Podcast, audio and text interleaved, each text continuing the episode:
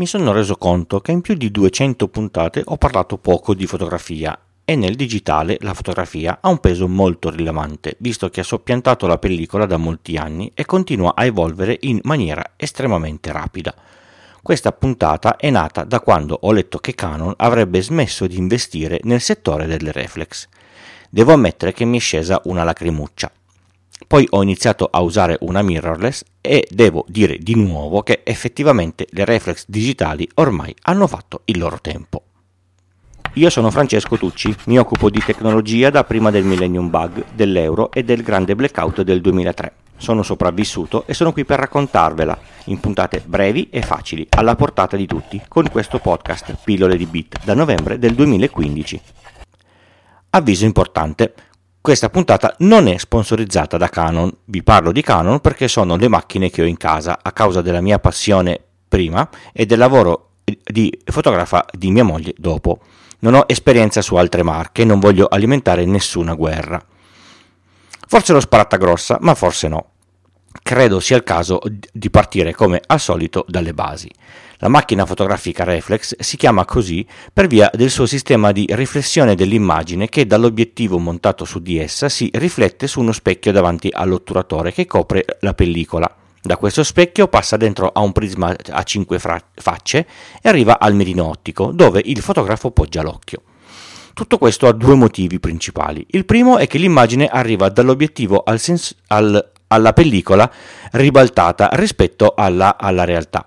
Il gioco di specchi serve a girare otticamente l'immagine di 180 gradi in modo che il, fotogra- il, fotografo la possa vedere dritta. Immaginatevi di inquadrare e vedere la scena sottosopra, un, un problema non da poco. Il secondo motivo è che vedete esattamente quello che vede l'obiettivo, che poi è quello che finirà sulla pellicola una volta che il primo specchio si alzerà e il fascio di luce, quando si aprirà anche la tendina, andrà a impressionare la pellicola stessa. Le compattine di un tempo avevano un mirino spostato rispetto all'obiettivo vero. Quello che si vedeva inquadrato non era realmente quello che sarebbe stato impresso sulla, sulla pellicola. Quando il digitale ha iniziato a prendere piede, ha cambiato la vita delle prime compattine. L'obiettivo puntava sul, sul, sensore, la mia prima aveva il sensore da 2 megapixel, e quello che il sensore vedeva veniva riportato sul display posteriore. Due immensi vantaggi. Vedevo in tempo reale quello che vedeva l'obiettivo e soprattutto potevo vedere cosa aveva registrato il sensore subito dopo lo scatto della foto, cosa impossibile con la pellicola. L'enorme svantaggio era che dal momento della pressione del pulsante di scatto allo scatto vero e proprio potevano passare fino a due secondi, un'eternità. Sulla reflex la conversione da pellicola a digitale era più semplice, se così si può dire. Tolta la pellicola, messo il sensore. Stesso meccanismo dello specchio, stessa tendina per impressionare il sensore per più o, o meno tempo, cambiava davvero solo la superficie fotosensibile. Visto che fare un sensore da 35 mm come eh, la pellicola era ancora molto costoso, per fare macchine reflex più abbordabili è stato inventato il sensore un po' più piccolo, quello che viene comunque detto APS-C. Il sensore da 35 mm prende il nome di full frame ed è grande 36 x 24 mm. Il sensore APS-C è 23,6 x 15,7 se vogliamo andare nel dettaglio, APS-C di Canon è un po' più piccolo di APS-C di Nikon o altri, ma sono quisquiglie. Che differenza fa avere un sensore più piccolo a una, una full frame? Il sensore più piccolo costa meno, ovviamente. Avendo superficie minore prende meno luce. A parità di obiettivo è come se facesse un effetto moltiplicatore sulla focale. Se una lente da 50 mm sulla full frame sarà real- realmente una focale da 50 mm. Su una APS-C la focale è moltiplicata per 1,6 circa, pari a un 80 mm. Un, un vantaggio se vi, se vi piacciono i teleobiettivi, un problema se amate le foto con i grandangolari. Senza entrare troppo nel dettaglio, a parità di obiettivo, distanza di messa a fuoco e, e apertura di, di, diaframma, la profondità di campo di una full frame è minore a, una, a quella della APS-C.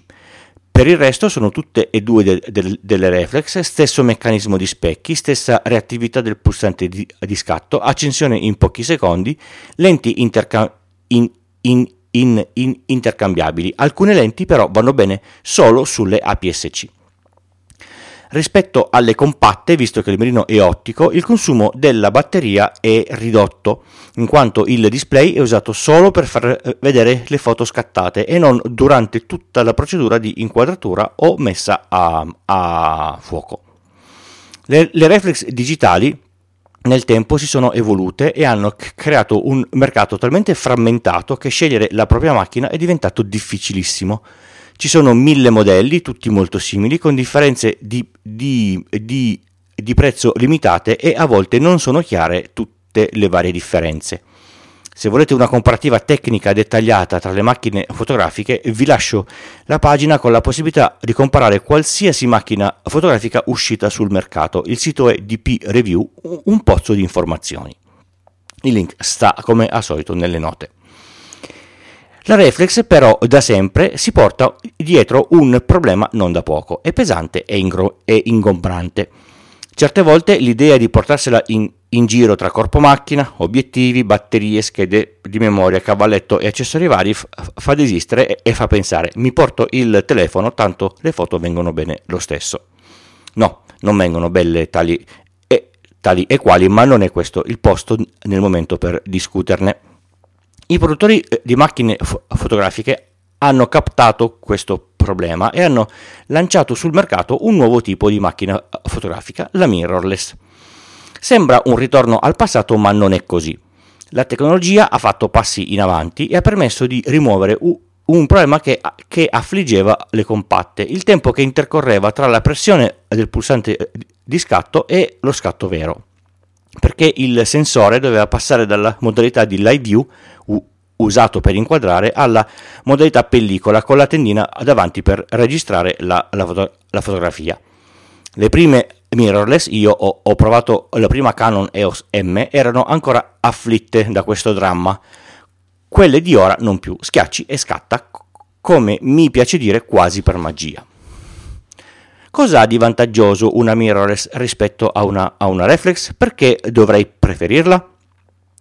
Lo ammetto, io sono vecchio e quando ho letto che Canon avrebbe abbandonato le reflex mi sono abbastanza eh, rattristato perché dentro io sono un, un, po' boomer.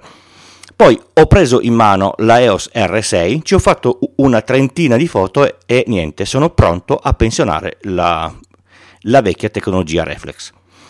Prendete la reflex e togliete tutto il pentaprisma, compreso lo specchio a 45 gradi davanti al sensore. Abbiamo reso la macchina più corta, più bassa e più leggera. Manteniamo il sensore della reflex e la possibilità di cambiare gli obiettivi, che a questo punto sono attaccati molto più vicini al sensore. Sono ovviamente diversi dagli obiettivi delle reflex. Canon ha un anello adattatore che allontana quelli delle vecchie reflex per avere comunque il, il punto di fuoco corretto, corretto sul, sul, sul sensore anche di una mirrorless e così non si devono buttare via. Per inquadrare dovremo usare solo la funzionalità del live view perché abbiamo ovviamente perso il mirino, o, il mirino eh, ottico senza specchio e pentaprisma. Alcune permettono di inquadrare solo dal display grande, quello di dietro. Altre hanno anche un oculare tipo il mirino ottico ma con un altro piccolo display. La risoluzione del display del, del, mirino ha raggiunto una qualità tale da non far rimpiangere il mirino ottico, anzi, essendo un display e non solo vetro, può fornire molte più funzionalità, come ad esempio l'esposizione sim- simulata o tutta una serie di impostazioni che prima erano semplicemente improponibili. Il tempo di scatto?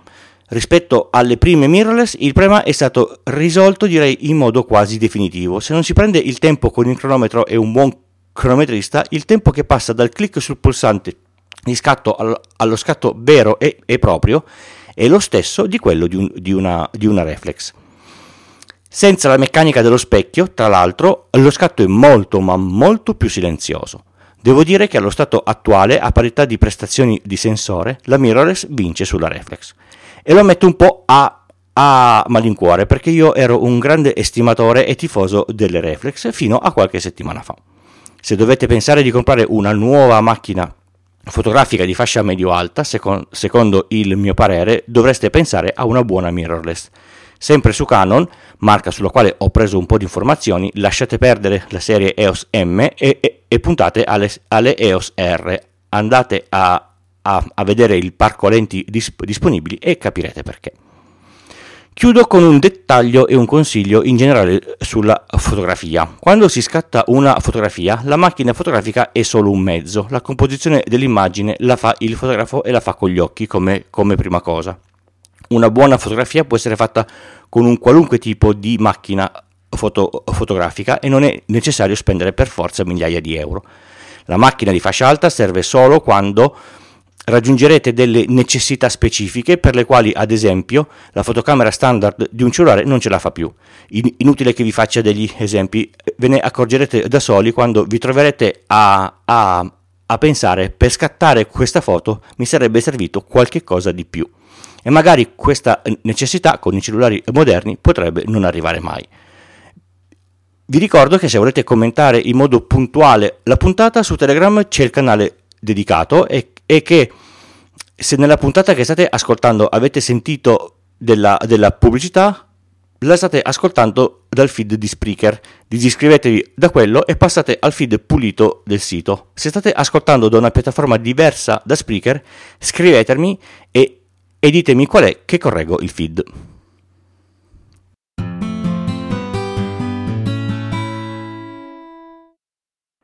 Pillole di Bit è un podcast indipendente interamente scritto, prodotto e realizzato da Francesco Tucci con l'indispensabile supporto dell'hosting Third Eye e il software di montaggio audio producer di Alex Raccuglia. Lo potete ascoltare da tutte le piattaforme di podcast il lunedì o direttamente sul sito Pillole di Bit col punto prima dell'it.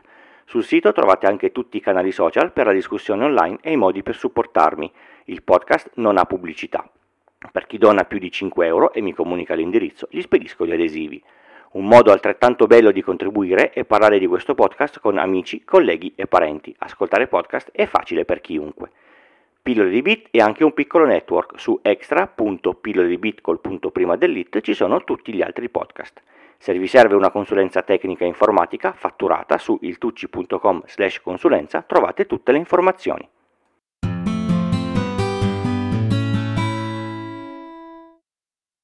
In questo periodo si parla tanto di problema di costi dell'energia. Abbiamo tutti visto le bollette fare un balzo verso l'alto in modo molto consistente, soprattutto chi ha gestori del mercato tutelato, che al contrario del termine si, è scoperto non essere tutelato affatto. Il problema è che rispetto ad altri servizi capire le bollette dell'energia, che sia gas o corrente, è, è davvero difficile. C'è il costo della materia prima, quello del trasporto, le tasse di un tipo, quelle dell'altro, il costo del contatore, l'IVA. Insomma, non è facile. Esiste però un portale che, che vi può dare una, una, una, piccola mano facendo un confronto tra tutte le offerte del mercato libero. Mettete alcuni parametri, quali la potenza impegnata del contatore, se siete residenti o, o, oppure no, se volete la fascia mono, mono oraria oppure quella che, che costa di più durante il giorno e meno sera e fine settimana e il consumo medio annuale che potete vedere nella vostra uh, bolletta ed ecco che il portale vi, vi propone tutte le offerte che potreste trovare sul mercato con una indicazione di prezzo annuo. Ricordatevi sempre un piccolo uh, dettaglio, se siete voi a contattare il gestore potrebbe essere una buona offerta, se vi chiamano loro no, tendenzialmente è una gran fregatura. Il link al portale, che è un servizio ufficiale di ARERA, l'autorità di uh, regol- regolamentazione per energia, reti e, e ambiente, lo trovate nelle note dell'episodio come, come tutte le, le altre volte. Avete ascoltato Pillole di Bit, questa era la puntata 219 e io sono Francesco. Vi do appuntamento al prossimo episodio, come al solito, il lunedì dalle 4 del mattino nelle vostre app di podcast preferite. Basta abbonarsi al feed RSS e qualsiasi app funziona. Settimana prossima sono in trasferta, la puntata non so se ce la faccio, potrebbe saltare. Abbiate pazienza. Ciao ciao!